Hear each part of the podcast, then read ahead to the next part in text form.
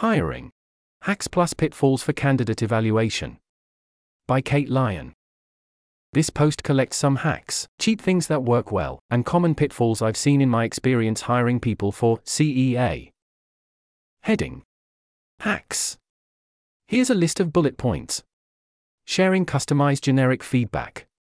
Rejected candidates often, very reasonably, desire feedback. Sometimes you don't have capacity to tailor feedback to each candidate, particularly at earlier stages of the process. If you have some brief criteria describing what stronger applicants or stronger trial task submissions should look like, and if that's borne out in your decisions about who to progress, I suggest writing out a quick description of what abilities, traits, or competences the successful candidates tended to demonstrate. This might be as quick as candidates who progressed to the next stage tended to demonstrate a combination of strong attention to detail in the trial task, demonstrated a clear and direct writing style, and have professional experience in operations. This shouldn't take more than a few minutes to generate. My impression is it's a significant improvement for the candidates over a fully generic response. Consider borrowing assessment materials. Not sure how to test a trait for a given role, other aligned organizations might have already created evaluation materials tailored to the competencies you want to evaluate. If so, that organization might let you use their trial task for your recruitment round. Ideally, you can do this in a way that's pretty win win for both orgs. For example, Org A borrows a trial task from Org B. Org A then asks their candidates to agree that, should they ever apply to Org B, Org A will send over the results of the assessment. I have done this in the past and it worked out well. Beta test your trial tasks. I'm a huge proponent of beta testing new evaluation materials. Testing your materials before sending them to candidates can save you a world of frustration down the road by helping you tweak unclear instructions, inappropriate time limits, and a whole host of other pitfalls. That's the end of the list. Heading Mistakes. Taken from our internal hiring resources, here are some mistakes we've made in the past with our evaluation materials. Here's a list of bullet points. Trial tasks or tests that are laborious to grade. Some types of work tests take a long time to grade effectively. Possible issues can be a large amount to read, multiple sources or links to check for information, a complicated or difficult to apply rubric. Every extra minute this takes you to grade is multiplied by the number of tasks. The ideal work sample test is quick and clear to grade. Possible solutions. Think backwards from grading when you create the task. Where appropriate, be willing to sacrifice some assessment accuracy for grading speed. Beta test. Tasks that require multiple interactions from the grader. Some versions of trial tasks we used in the past had a candidate submit something to which the grader had to respond before the candidate could complete the next step. This turned out to be inefficient and frustrating. Solution Avoid this, particularly at early stages. Too broad. Some work tests look for generalist ability but waste the opportunity to test a job specific skill. The more you can make the task specific to the role, the more information you get. If fast, clear email drafting is critical, test that instead of generically testing communication skill. Too hard or too easy. If you don't feel like anyone is giving you a reasonable performance on your task, you may have made it too hard. A common driver of this failure mode is assuming context the candidate won't have or underrating the advantage conferred by context possessed by your staff, but not by most of your candidates. Ceiling effects are perhaps a larger problem. If everyone is doing well, you won't be able to sort applicants by performance. Solution Beta test, ideally with people outside your org not timed, with an enforcing tool.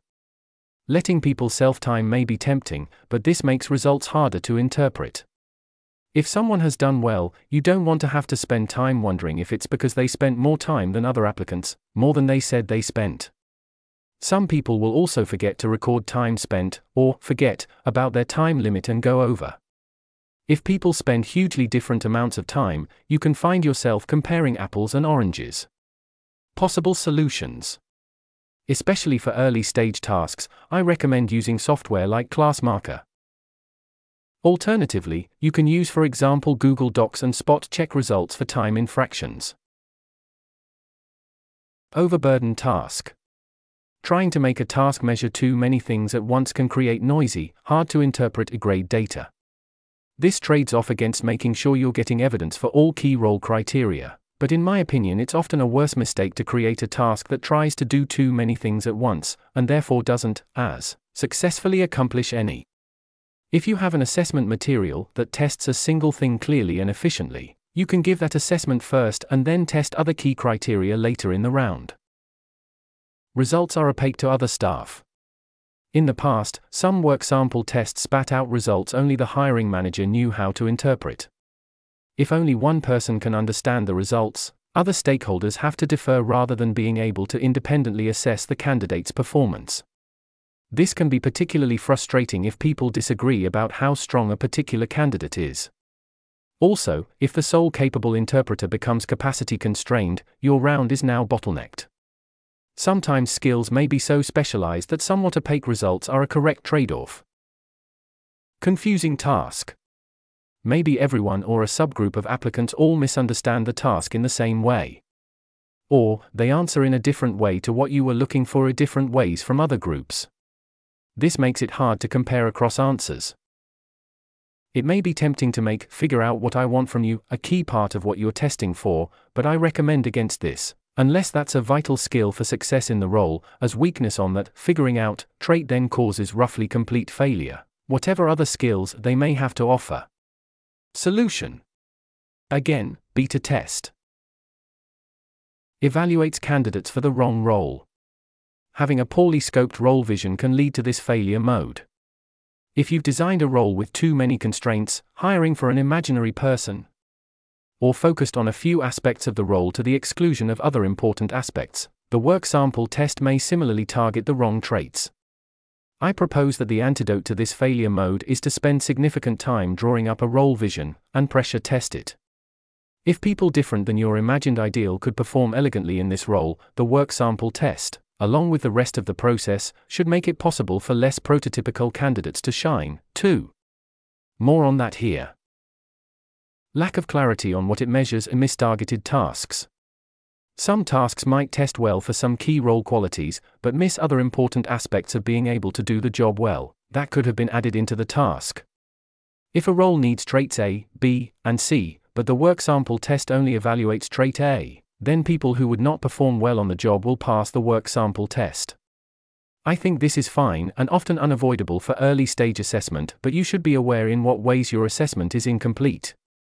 More on that in the second section here. After drafting your evaluation materials, you may also want to revisit your list of key competencies to see if there's anything missing that you can easily add in. One specific failure mode here is making success on the task totally reliant on a single trait, assuming that trait is not UN controversially role critical. For example, even if you'd love to find a candidate who speaks excellent Italian, if it's potentially possible to succeed in that role without that competency, don't give the work sample test in Italian. Including pet features.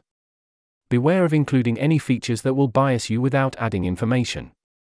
If you include a reference to a movie you like and some candidates notice it and some miss the reference, can you be confident that that isn't going to bias you towards the noticers, who are clearly awesome because they enjoy the same things you do? This is a special case of making sure you're testing for, and evaluating on the basis of, the features you truly care about, and ideally those features alone. Privileging similarity to self. In any type of evaluation, we as evaluators are likely to be biased towards people like ourselves. With work sample tests, there's a temptation to make tests that look for a bunch of the virtues you most care about, which may be virtues you yourself possess. Proposed solution Read your work sample test and ask yourself Does this sound like a test for being me like? If so, be suspicious. That's the end of the list. This article was narrated by Type 3 Audio for the Effective Altruism Forum. It was first published on September 13, 2023. To report an issue or give feedback on this narration, go to t3a.is.